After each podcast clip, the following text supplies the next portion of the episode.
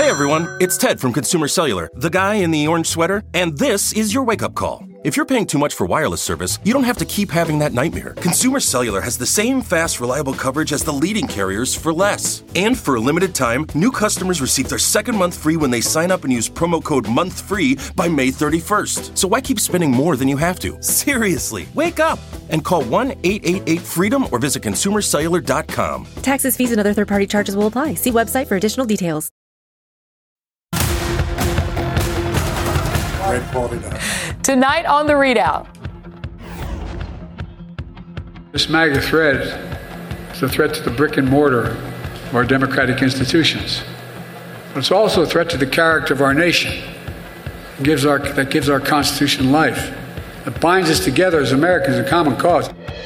The Biden team weighs how to talk to voters about the dangers of Trump at a key time when the president is trying to lock in some of the crucial groups in the Biden coalition. Also tonight, my panel of esteemed guests and I are going to announce who won the year in 2023.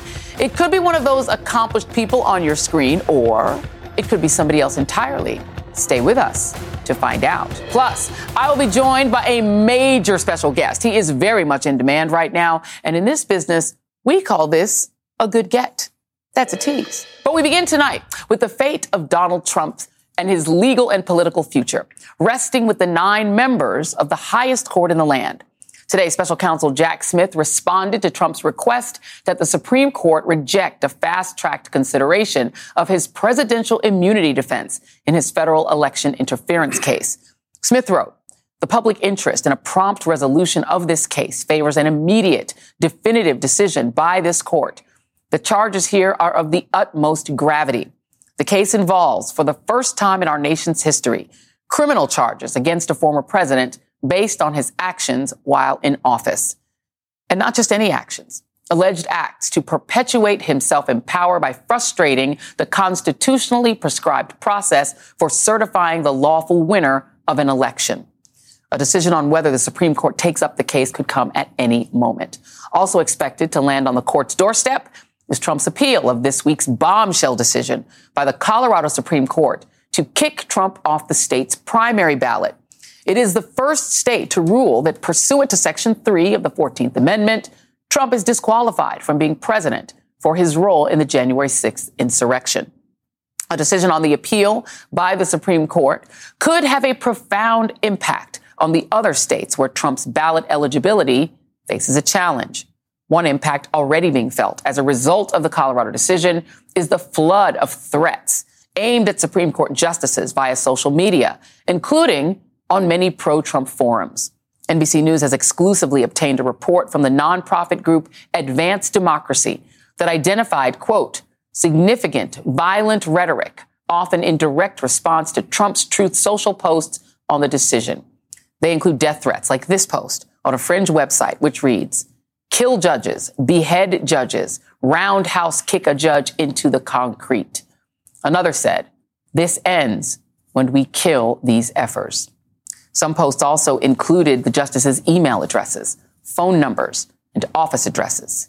Sadly, it is an all too familiar pattern that gets repeated each time the twice impeached, four times indicted, civilly liable for sexual abuse and defamation former president is faced with the legal consequences of his own actions. I have a great panel for the hour tonight. Michael Beschloss, NBC News presidential historian, Paul Butler, former federal prosecutor, Georgetown law professor, and an MSNBC legal analyst, Errin Haines, editor at large for the 19th and an MSNBC political contributor, and David Jolly, former Republican congressman who is no longer, for some reason we cannot discern, affiliated with the party.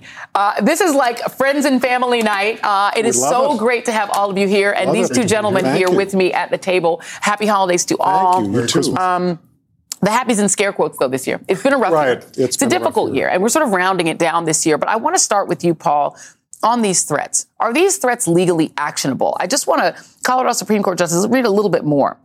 This is one more of the threats that, um, uh, after disqualifying Donald Trump from the ballot, some of these Colorado justices got. What do you call seven justices from the Colorado Supreme Court at the bottom of the ocean? Asked another user, a good start.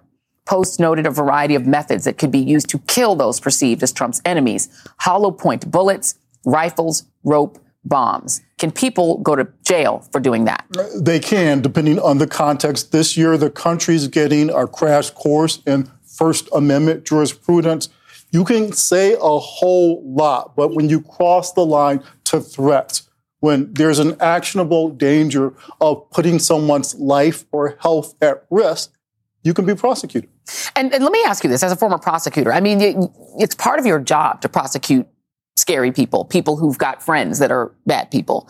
It, it, does this to you read as a higher level of threat for prosecutors, judges, even clerks? It, it, certainly does. So, you know, when you're a prosecutor, you know that people aren't going to like some of what you do. So you rely on security, but you also rely on law, what's called deterrence. So one reason these cases have to be investigated and prosecuted, because if they're not, it will open the door. We're devolving into this dangerous lawlessness in this country where a lot of people are questioning the legitimacy of courts. So this is really the time for prosecutors to step up, to do their job, to make sure that judges prosecutors, defense attorneys, and witnesses are safe. Absolutely. And Michael, this is happening at a time when the Supreme Court, I mean, I cannot think of a more momentous set of cases that are coming before them. That's They've got true. to decide basic issues of whether a president can commit crimes, right. attempt a coup, have presidential immunity for anything he w- would do that would assume any kind of crime. Talk about the position that they're in because they're not exactly in held in high esteem uh, at this for, moment. For some reason, they are not held in high esteem. and reason. one of the reasons is that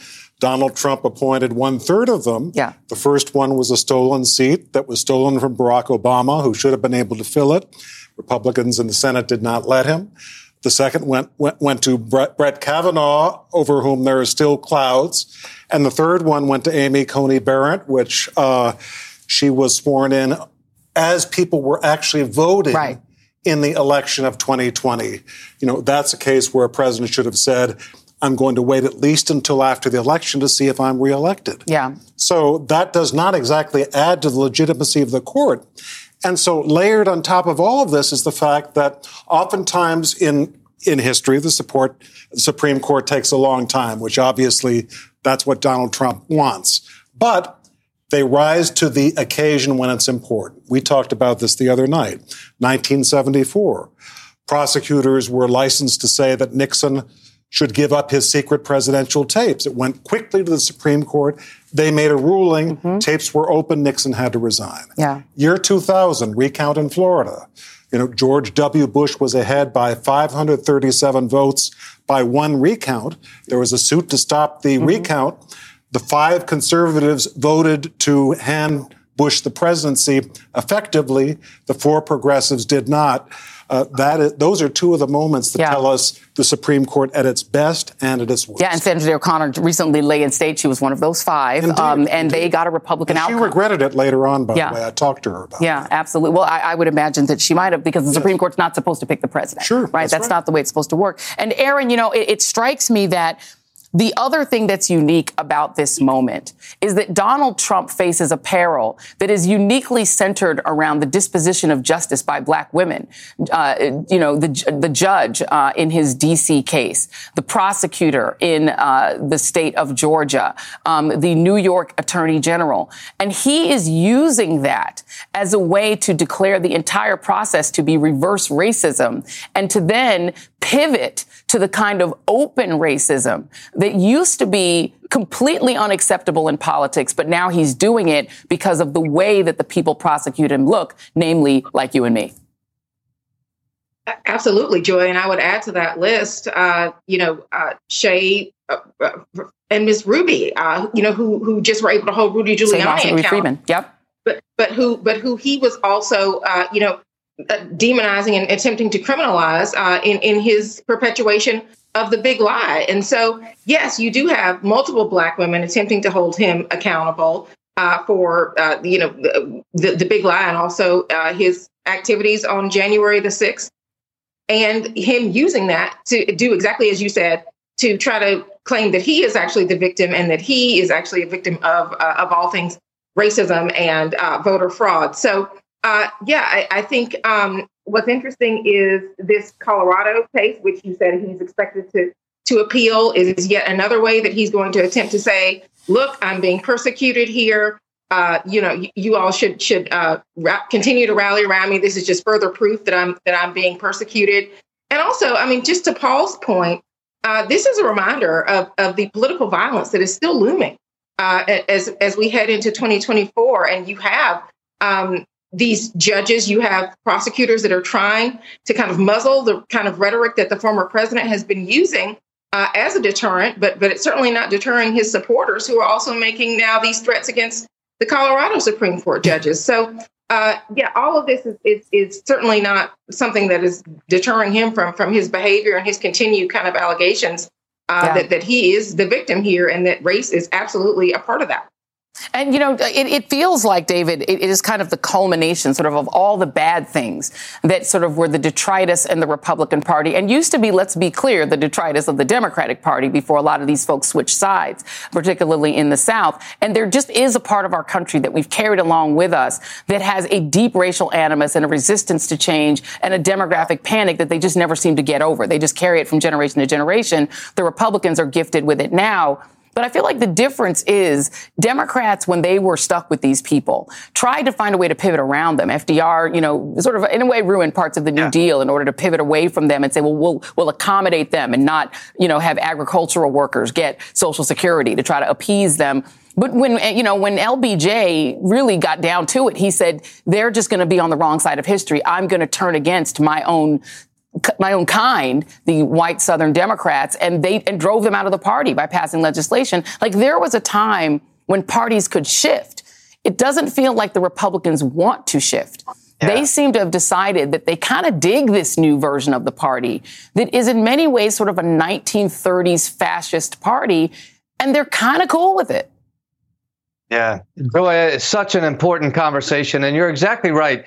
In the kind of civil rights, post-civil rights generation, you had both of the political parties.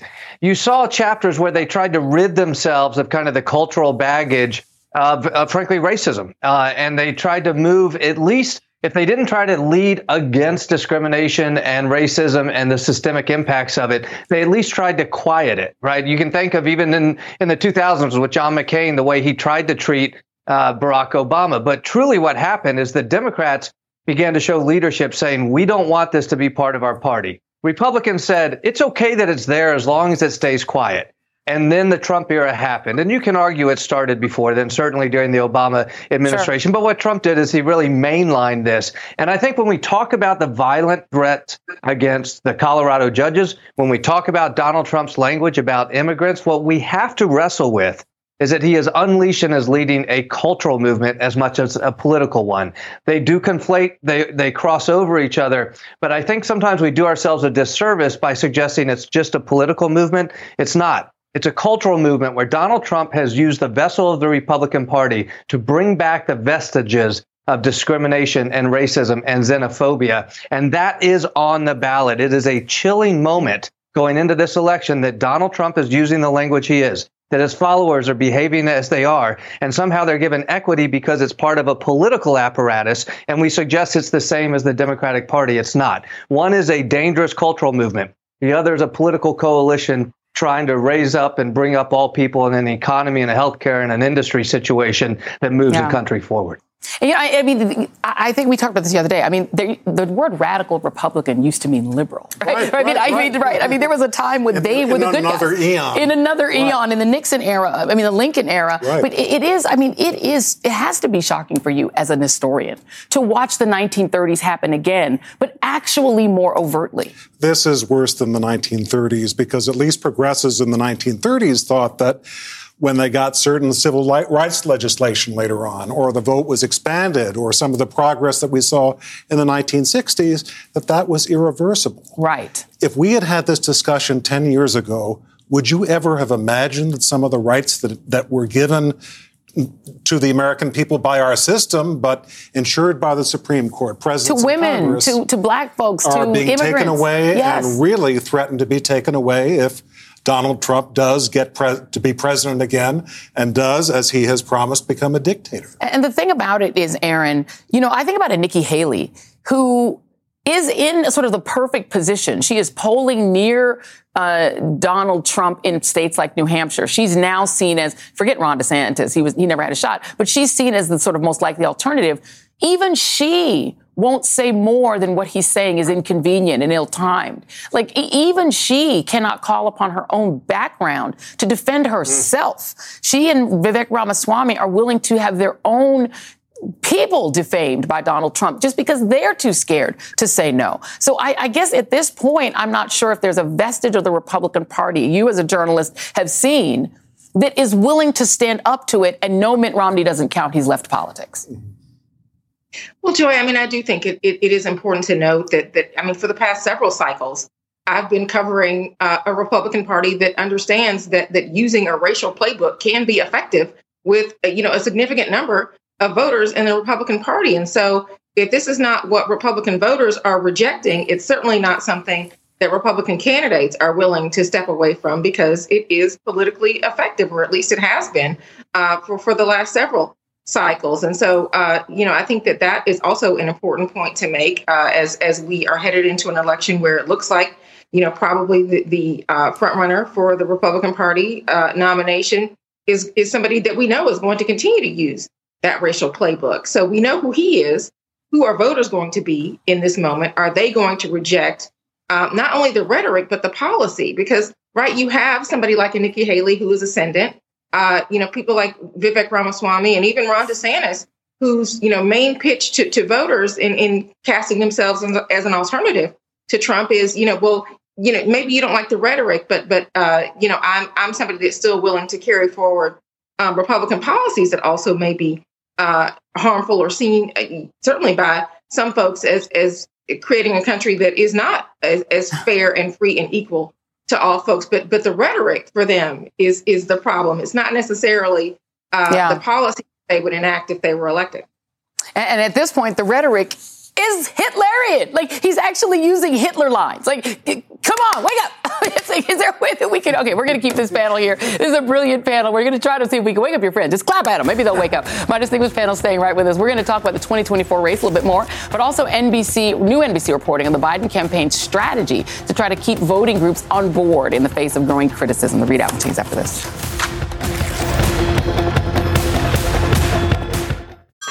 Hey everyone, it's Ted from Consumer Cellular, the guy in the orange sweater, and this is your wake up call. If you're paying too much for wireless service, you don't have to keep having that nightmare. Consumer Cellular has the same fast, reliable coverage as the leading carriers for less. And for a limited time, new customers receive their second month free when they sign up and use promo code MONTHFREE by May 31st. So why keep spending more than you have to? Seriously, wake up and call 1 888 freedom or visit consumercellular.com. Taxes, fees, and other third party charges will apply. See website for additional details.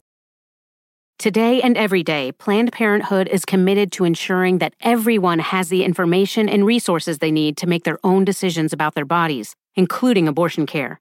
Lawmakers who oppose abortion are attacking Planned Parenthood, which means affordable, high quality, basic health care for more than 2 million people is at stake.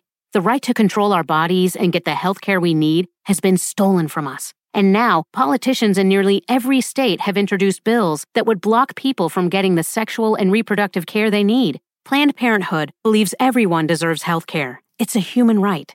That's why they fight every day to push for common sense policies that protect our right to control our own bodies and against policies that interfere with decisions between patients and their doctor. Planned Parenthood needs your support now more than ever. With supporters like you, we can reclaim our rights and protect and expand access to abortion care. Visit plannedparenthood.org/future. That's plannedparenthood.org/future. Back with me are Michael Beschloss, Paul Butler, Errin Haines, and David Jolly. Before we move on, uh, we, we mentioned Rudy. Paul, I want to ask you about this bankruptcy. Can he wriggle out of it? I just want to put up what he owes. He owes the IRS two hundred and two thousand. He owes uh, and, and five hundred twenty-one thousand for another judgment. He owes the New York Department of Taxes and Finance. He owes his lawyers that he didn't pay. And then there's a long list of people that he also owes, including Ruby Freeman and Shaye Moss, $148 million. Which of those things can he delay through bankruptcy? So good news and bad news. The good news is this will force some transparency Giuliani's been really shady, including in this trial about where his money is. That's one reason the judge ordered him to pay up now. If he lies about his assets, where they are in a bankruptcy court, yeah. that's a crime. Uh-huh. Going to jail. The bad news is it's going to take longer for Ms. Moss and Ms. Freeman to get paid. But Rudy's bankruptcy doesn't discharge his debt to them. There's an exception for intentional torts like defamation. Mm-hmm. So Freeman and Moss should get paid at some point. Yeah. It's just a question of when, but they'll be near the front of the line. And mm-hmm. make no mistake, Rudy is not broke. He's got an apartment in New York. He's got a condo in Florida and he's got money in the bank. And so at some point, if this $148 million verdict survives appeal, Rudy Giuliani is going to be working for Ruby Freeman and Shaye Moss for the rest of his natural life. God is good. Won't he do it? love, love the idea. Won't he do it? Okay, let, us let's, let's let's talk about Joe Biden. Let me play. Uh, this is a group of Dane County, Wisconsin young voters. It was a critical state in 2024 for Joe Biden. Here are some young voters. The great Shaq Brewster interviewed them. Take a look. Oh is funding this war. I don't know what will happen if I don't vote for him, but I know it won't be me supporting that. On climate, uh, on COVID responses, you could tell he, his and his administration were doing uh, really great work. But I think after October 7th, the question became a matter of, of human rights. What's the best argument that you have for young voters to support Joe Biden? The other guy is way worse. it's that simple. I, I think it is. So, Errin, this is a challenge for Joe Biden. And you saw the first person there, the young person, Gaza. I mean, we have seen just utter, absolute carnage. It is very difficult to watch and stomach every day, just covering it from here. But young voters are particularly angry about it. And then there's other things like climate change and other things they see as unmet promises. This is a problem, no, for the Biden administration. And I'm wondering how seriously they are taking it. I think you are seeing uh, that, that it, it may be beginning to sink in uh, for them. Uh, we still are, you know, what, 11, uh, almost a year out for, from this election. And so there is still time to make the case to these voters. And I think that you are seeing uh, in the way that uh, the president and vice president are, are getting out on the campaign trail and really uh, taking this message to people and trying to hammer this home early and not kind of in the 11th hour shows that maybe they are not necessarily taking for granted these key coalitions that they need to shore up, uh, particularly uh, young voters who, you know, are not necessarily going to vote for Trump, but need to be persuaded to come back out for them. I mean, I actually just wrote about this issue recently uh, in my column for the 19th, the amendment, to say, you know, that, that Democrats are going to have to make the case. They're going to have to make the case early. And they can't assume that these people are just going to show up. Uh, young voters, women, people of color, immigrants, uh, particularly given that there is a lot of unfinished work on the agenda that they pitched to them in, in 2020 that they're wanting to see that work um, completed, but also need to be convinced that that this is the team that can get that done. Yeah, and David, you know, it, I think it should scare every Democrat that Joe Biden seems to have put his political fate in the hands of one Bibi Netanyahu who is an, an, an autocrat uh, wannabe, who yeah. stole control, wrestled control of the Supreme Court in his country, and has passed some very anti-democratic, small d, laws in his country, and who seems quite clear that what he wants to do is just mow Gaza to the, to the into the earth. And that is now the person upon whom Joe Biden's fate might rest with some young voters. Yeah, look, I think Joe Biden has a lot of challenges ahead of him in terms of what issues he decides to strongly address and run on. You could make the case, I believe, very credibly, that the continuation of our democracy, of our democratic republic, is actually the most important issue on the ballot. But it's not actually the number one issue with voters. If you really look at polling and examine mm-hmm. what they're most concerned about, you can take this issue of Israel and Gaza and recognize that Joe Biden has significant challenges. But is that the number one issue that's informing voters? Maybe for some younger voters, yes, but largely not for others. So how do you package all that together? And I think there is a way that it can all come together. I mean, the truth is, we know that Donald Trump, he, in his own words, is running for retribution and he wants to undo our democratic republic. But I think what Joe Biden has the opportunity to say is my administration is trying to advance an economy for all people, healthcare access for all people, education for all people, voting rights, protecting your own suffrage. equity and equality for all people, jobs, industry. We are doing all these things, but you can only be the beneficiary of those things if democracy is protected. And so we also have to do that because in a Donald Trump administration, winners and losers are based on political loyalty and whomever the chief executive decides is the winner that day. I think there's a way to do this, but Joe Biden has to focus on what voters are asking for, which is his priorities around growing an economy that represents their long term interests. I think the economy is ultimately what's going to inform voters. The other issues are important, second, third, fourth issues, but the economy is going to drive voters, I believe, in November.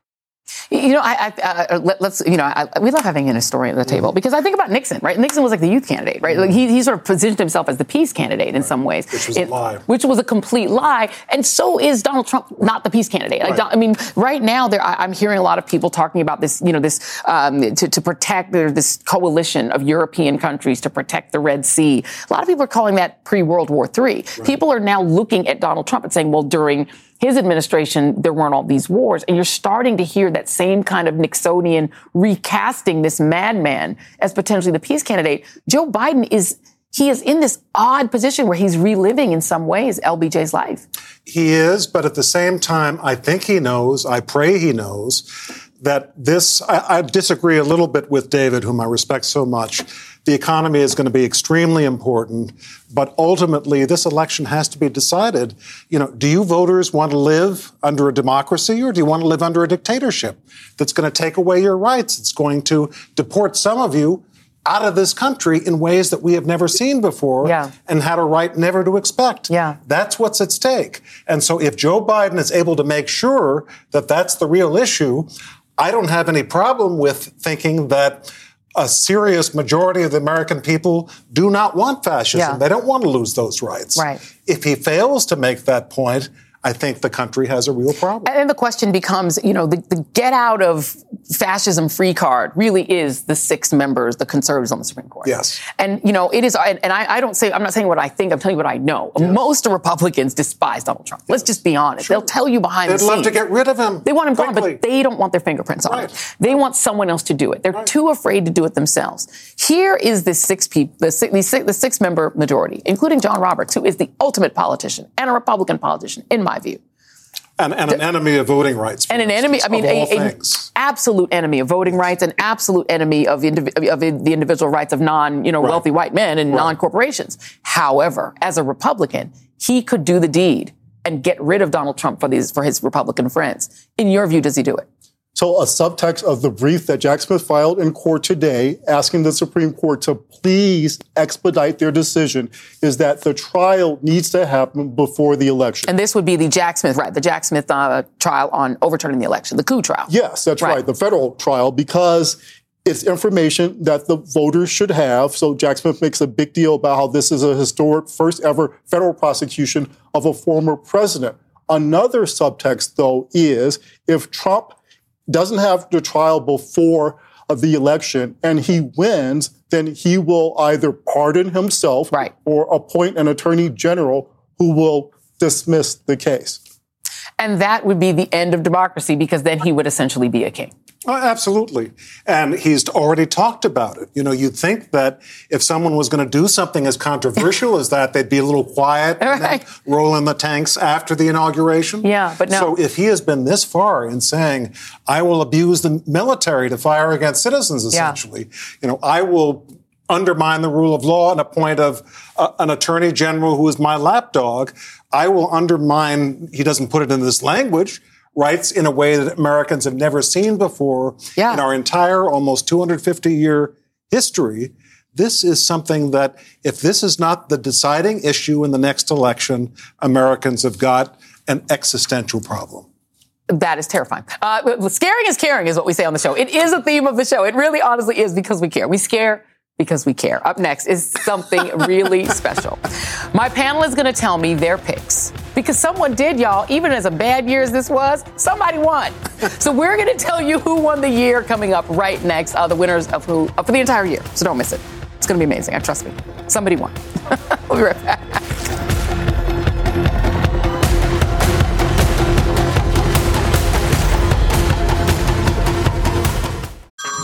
Everyone. It's Ted from Consumer Cellular, the guy in the orange sweater, and this is your wake up call. If you're paying too much for wireless service, you don't have to keep having that nightmare. Consumer Cellular has the same fast, reliable coverage as the leading carriers for less. And for a limited time, new customers receive their second month free when they sign up and use promo code MONTHFREE by May 31st. So why keep spending more than you have to? Seriously, wake up and call 1 888 freedom or visit consumercellular.com. Taxes, fees, and other third party charges will apply. See website for additional details.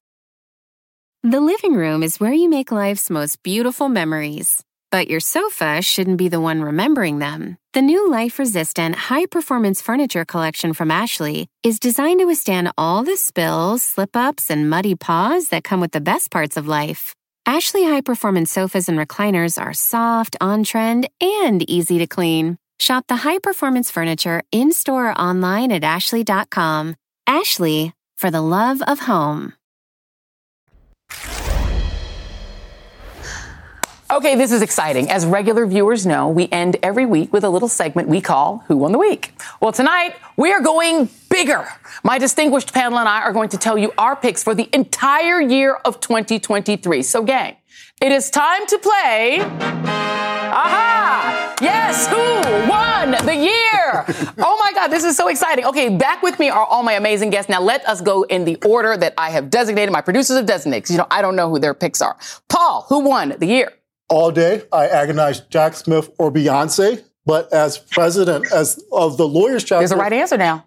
As president of the lawyers chapter of the BeyHive, okay, I have to go with my queen. Come on. So she won her 32nd Grammy Award this yes, year. That's yes. a record for any artist. Yes. Her tour over $500 million. That's a record for a female artist. Yes. Everybody knows she puts on a great show. Yes. But I don't think she gets props for being such a brilliant artist. Yep. The Renaissance album, it was on house music. It's giving Afro beats. It's Yes. giving dance hall. It's radically inclusive. And Joy, that's the through line between all of our conversations today because it's pushing back against this white Yes. male grievance that animates our politics. The dancers, you saw the tour. They're Yes, I saw the Houston. shape, I went to Houston. Yeah, so Beyonce loves everybody who has the courage to be themselves. When she says, "I might I suggest you don't mess with my sis." That's a message that Rudy Giuliani just learned. Oh yes, he did. Yes, he Ruby did. Moss and Oh, th- Shaye this is Freeman. this is a tough, tough, tough hill to get over, uh, Errin, because you are next, my dear. You got to beat that. Who won the year?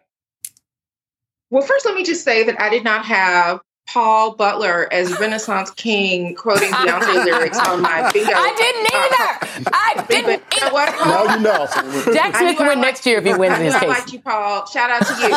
Uh, let me also just say that uh, I initially predicted that this uh, 2023 summer was the summer of the Black woman, but no, this was the year of the Black woman, and that's whether you're talking about Beyonce, our queen, uh, Sha'Carri Richardson, uh, two Black women coaches, Dawn Staley and Niele Ivey, making NCAA women's college basketball history, Coco Gauff, Simone Biles. I could go on and on. I mean, listen, we know Our- when Black women win, it feels like a win, not just for them individually, but for Black women collectively. And in a year that has felt so exhausted for so many Black women, I mean, we're the color purple in droves. Yes. Uh, this is definitely the year that we needed uh, as Black women, especially headed Okay. into next year. The winner, Black women. All right, David, uh, it is up to you now. Tell us who won the Joy year. won Hakeem Jeffries. And here's why. This was a terrible year for politicians. Start on the Republican side. Donald Trump indicted four times. Kevin McCarthy tossed out of office. Five other Republican leaders stand, get humiliated, and lose. Ron DeSantis started the primary on third base and stole second. Nikki Haley still 30 points behind Donald Trump. Chris Christie done. On the Democratic side, Joe Biden struggling to, to get his numbers right. Hakeem Jeffries undefeated, kept the government open when he needed to, raised the debt limit with Democratic votes, funded uh, the Department of Defense when Republicans couldn't. Hakeem Jeffries, the leader and the winner of the year. and rewrote the ABCs. You left out the most important thing that he did. He redid the ABCs and they were hot. Excellent choices. And now to our esteemed historian, Michael, who won the year? The, the heat is obviously The heat is on. I, will do my best not Okay. to screw this up. The winner in 2023 who won the year was democracy. Ah. Now, if we had said that 50 years ago, it would be a bromide. but in these days, democracy every single hour is under challenge. Yeah. What happened this year? Jack Smith and the Department of Justice went out after Donald Trump for waging a military possibly or a, a, violent insurrection, yeah. very probably against the United States indictment. Same thing in Georgia. And also look at those Republicans who a year ago were saying we're going to use a majority of 30 or 40 people yeah. in Congress to basically advance authoritarianism. Ain't happening. Didn't happen. Don't have the numbers. Didn't happen. These are excellent choices. Okay, I had a runner-up and a winner. My runner-up this year, who won the year? Organized labor. Organized labor they got it done this year, whether it was auto workers, Hollywood writers, Hollywood actors, Starbucks workers, all made it happen, raised wages and won the year. But my actual winner, never mess with a praying black woman. Ruby Freeman and Shaye Moss. Now Rudy Giuliani works for them. These are praying black. You can't mess with any black woman, but when you mess with a praying church hat wearing black woman from Fulton County, Georgia, you're never gonna win. Rudy, you lose. Shaye Moss and her mama, Ruby Freeman, won the year. Thank you, Michael Beschloss, Paul Butler, Errin Haines, and David Jolly. And thank you, Ruby and Shaye, for making us remember the most important people in a, an election are the election workers. Boom. Don't mess with them. Up next, a very special surprise guest. He is one of the most famous people in the world, y'all. He is swamped with work right now, but he has graciously agreed to take a few minutes to chat with us. See if you can guess who that is. And we'll be right back.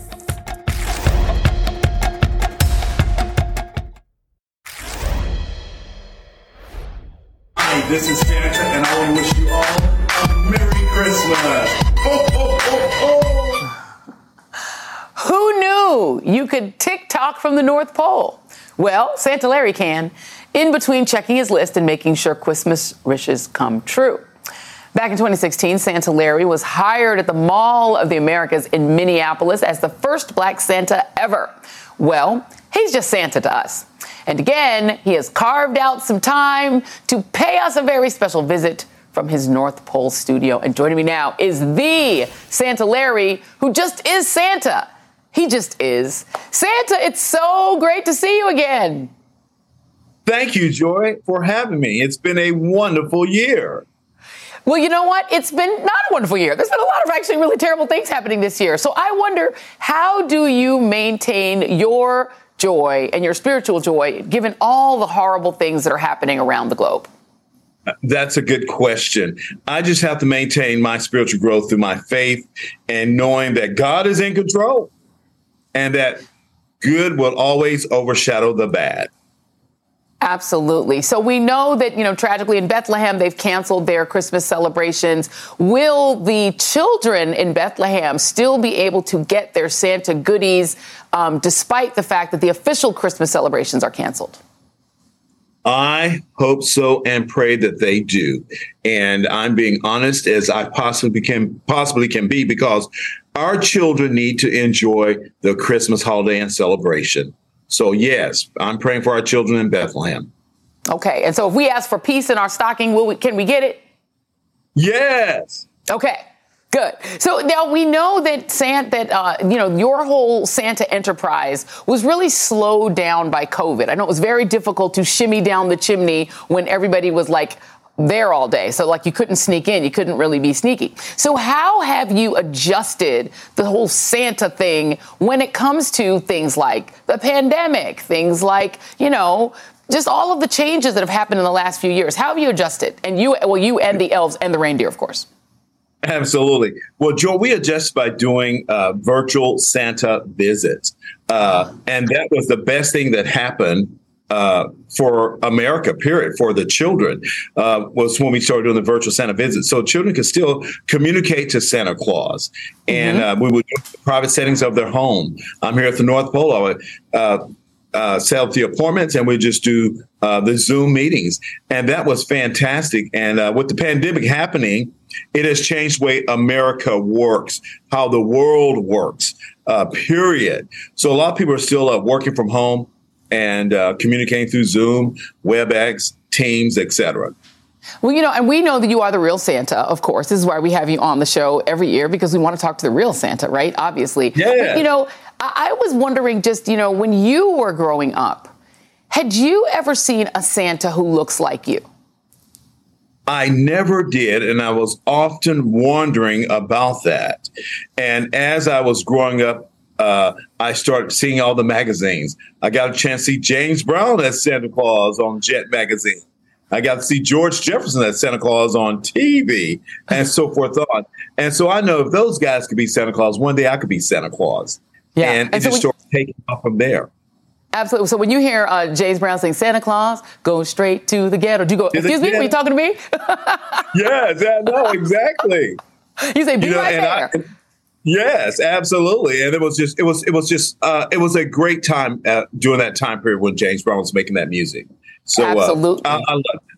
Yeah. Well, let, us show a picture. We got a chance one year, one of our very lucky years, we got to interview Santa and Mrs. Claus. I think we have a picture of the two of you together. So we do want to ask. There you all are. You guys look fabulous in your Santa, uh, you know, accoutrement. How is Mrs. Claus doing? And also, how is Rudolph? And are the other reindeer allowing him to play their reindeer games? Oh well, Mrs. Claus is doing fantastic. Uh, she's having a wonderful time being Mrs. Claus, and um, and run the operation at the North Pole while I'm away. Uh, and the reindeers, Rudolph is still the most famous reindeer of them all, and all the other reindeers are letting him play in the reindeer games. So we're having lots of fun here at the North Pole, and we are uh, training the reindeers every day, getting ready for our big day. Well, we're always excited. Uh, you are our favorite guest of the year every year, Santa, Santa Larry, uh, but AKA just yes. Santa. We appreciate you and Merry Christmas. Merry Christmas to you too, Joy. Now, Joy, I have a new jingle for you this year. Please. Jingle bells, jingle bells, jingle all the way. Oh, what fun it is to ride with the ReidOut in my sleigh. I love it. I love it. I love it. And now that we know you have a TikTok, I think that we should like, I'm going to stitch a TikTok with you. I really, that's one of my dreams. We, will we'll have to work on that, Santa Larry. Thank you oh, so absolutely. much. And 2024 would be my 25th year appearing as Santa Claus. And I'm going to make 25 city stops next year, you know, just in person per se. And I want one of those cities to be Washington, D.C. And I want to come to your studio. That is done and dusted because if Santa asks, my name is Joy. Of course, I will say yes. and see you next year. You're so wonderful. Love you. Many blessings. We will be back in a moment. Was that not the best thing ever? We'll be back in a moment with one more surprise tonight. One more. One more surprise. I'll let you know what it is when we come back.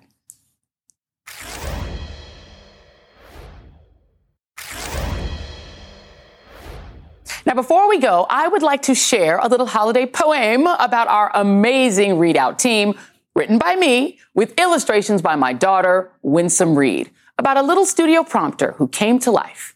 And here we go. Ahem.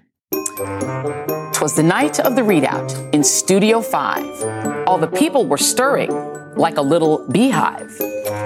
Producers had written the blocks up with care, and Joy was on set with great makeup and hair. The graphics were graphic, the set was all lit. Trump's legal entanglements filled up the scripts. Sarah, Leslie, and Julia had booked up the show, and Caleb had notes printed, ready to go. The mics were pinned on, and the guests seated too. It seemed there was nothing much left there to do. When out of the prompter arose such a clatter, downtown Sterling Brown wondered what was the matter. Joy chattered away, paying no mind at all, since it was commercial break time after all. But the prompter exclaimed as Joy started to sing, I'm the holiday prompter. Let me say something. I've got words in my belly and thoughts of my own, so let me exclaim them. Okay, here I go. On Durbin, on Tina, on Robert and Pete, on Jonathan, Adam, be quick on your feet. On Tori and Rachel, like Swifties alike. The show's only started. We've got a big night. On Tiffany, Val, Alexis, and Kai. Before we all know it, an hour goes by. Jahan with the blog, Robert Lyon with teases, and Raven with tape and Lily's art pieces. Brooke, who's from Brooklyn, and all of the crew Gary, Julie, Zach, John, and our wondrous A2s. Trey, Claire, Valentine, Matt, and all of our friends. So many to name, the list might never end. Coco, Janice, Jason, Danielle, and Bales B, and, Dur- and Bernie, the Durbin, who's in NYC. And the prompter exclaimed as our showtime began, Happy holidays, ReidOut. Much love to you, fam. And that is tonight's ReidOut, right, guys? That's tonight's ReidOut. Happy holidays, everybody.